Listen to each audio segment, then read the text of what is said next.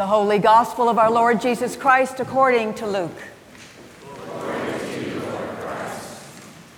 When the days drew near for Jesus to be taken up, he set his face to go to Jerusalem, and he sent messengers ahead of him.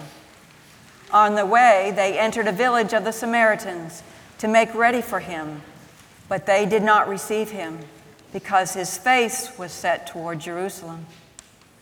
When his disciples James and John saw it, they said, Lord, do you want us to command fire to come down from heaven and consume them? But he turned and rebuked them.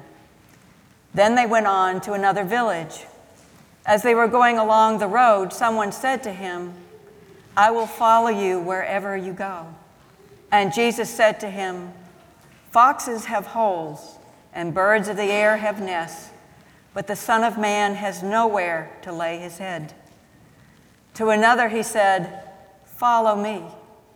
But he said, Lord, first let me go and bury my father. But Jesus said to him, Let the dead bury their own dead. But as for you, go and proclaim the kingdom of God. Another said, I will fo- follow you, Lord, but let me first say farewell to those at my home. Jesus said to him, No one who puts a hand to the plow and looks back is fit for the kingdom of God. The gospel of the Lord. Praise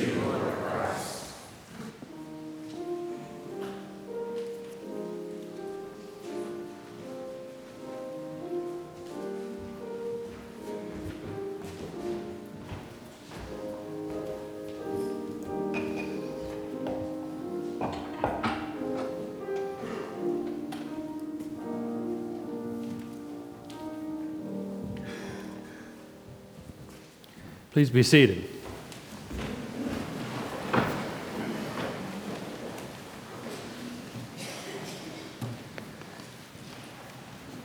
I read the gospel several days ago and phoned a friend of mine who's a priest. He and I are really best friends. And I said, What would you want? He wasn't preaching this week. And I said, Do you want to switch places? He said, No. And I said, What would you want if you were hearing this gospel reading today. He said, I want the truth. And of course, I wanted to answer him like Jack Nicholson in the great movie, You Can't Handle the Truth. But that's only because I wanted to say it like Jack Nicholson said it in the movie for no other reason. Um, and for no other reason.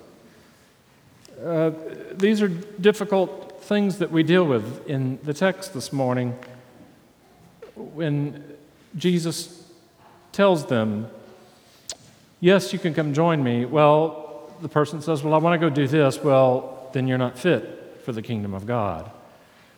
Who amongst us, if setting out on a journey of some sort, if something happened that was tragic, like burying a father or a mother, or saying goodbye to family, or moving about, would not want to go and say goodbye or handle the things that needed to be handled before you set out on the road, and yet Jesus says, You're not fit to serve. And so, is there a little hyperbole here? Maybe. Maybe there is a little hyperbole, but maybe there's a lesson lying within it. I have this odd distinction of liking really weird things, and one of them is the book of Kings um, which you have a reading from this morning. There's two reasons that I like this reading. One of them is the first is that Jehu is mentioned, and Jehu is the only person noted in the Old Testament for driving like a maniac. It's true. Go look it up today in, in the book of Kings. They said we can tell when Jehu's coming because he drives like a maniac. That's actually the way the text reads. And some of your teenagers and some of you drive like Jehu. So there it is.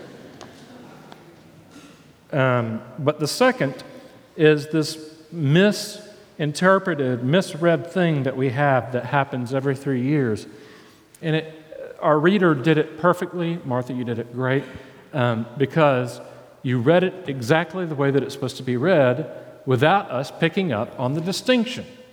And this, the distinction is, and I, am not a grammar snob, I'm not, trust me, if you've ever read anything I've wrote, I'm not a grammar snob, is the question mark The question mark that appears when he tells Elijah, Well, let me go and do this, this, and this. And then Elijah said to him, Go back again, for what have I done to you? Question mark. It's the same question that Jesus asks the others. But we read it as go back again. It's sort of a steady reading. We don't understand that there's a question that's inferred there because he's just thrown the yoke, his mantle, on Elisha. Elijah, being the chief prophet, has given it, this is it right here, the mantle, right here. He's thrown it over his head and said, You're taking over. Come and I'm going to teach you. It's also the reason that we hear that my yoke is light, my burden is light too. It's the stole of the priest. He's thrown it over him as the chief prophet.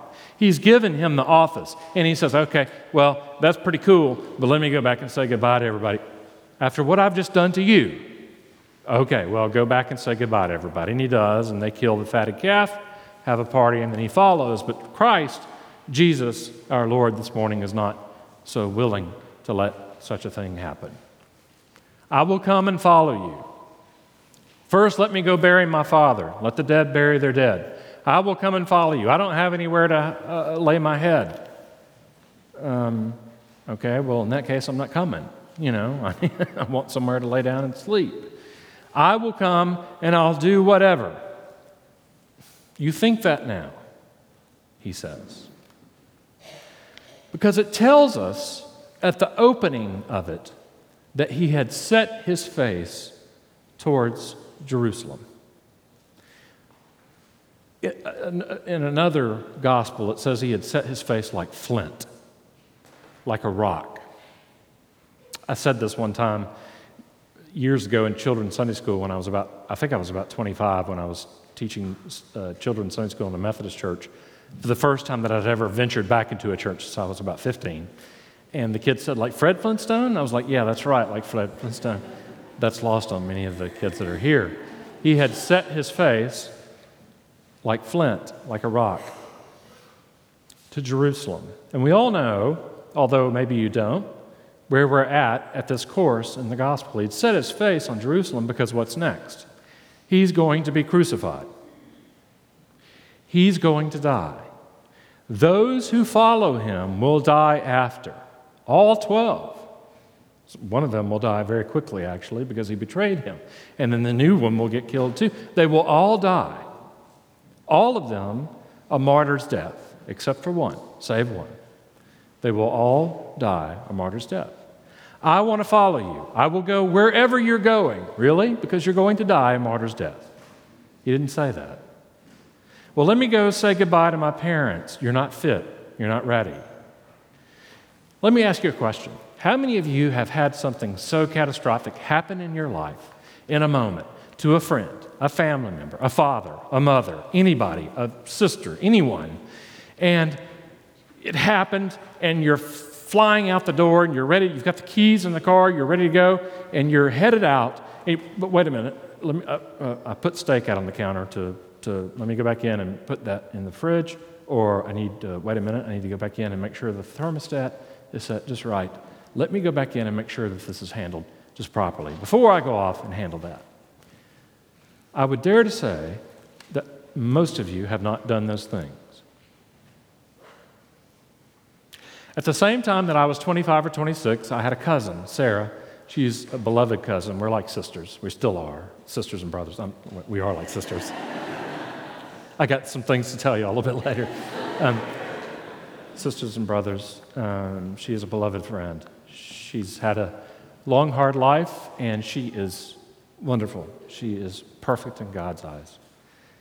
And when I was about 25 or 26, I got a call. I was working at my dad's office. He was a private investigator. He had retired from the police department. He had offered and opened a private investigation firm, and I served papers for a living. Boy, that was fun. Uh, it was good money, too. But um, so I get a call. I'm in the office, and they said, Sarah's been kidnapped at the house. She's been taken. We don't know who took her.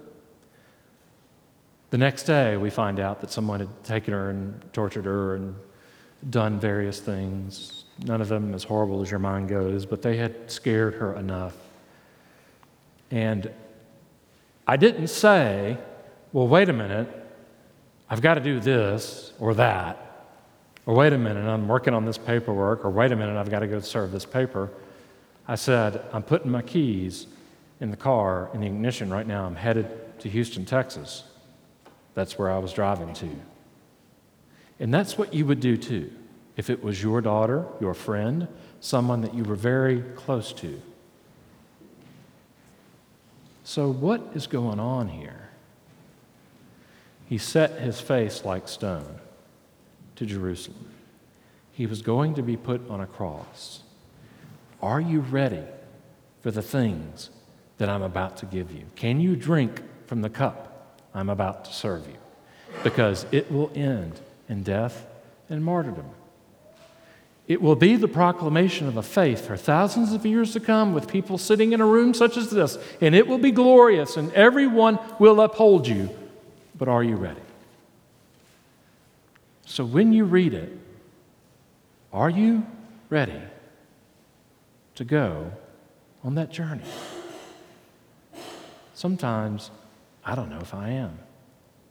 And yet here I stand with this thing, and I took a vow to go but sometimes I have to be shoved out the door.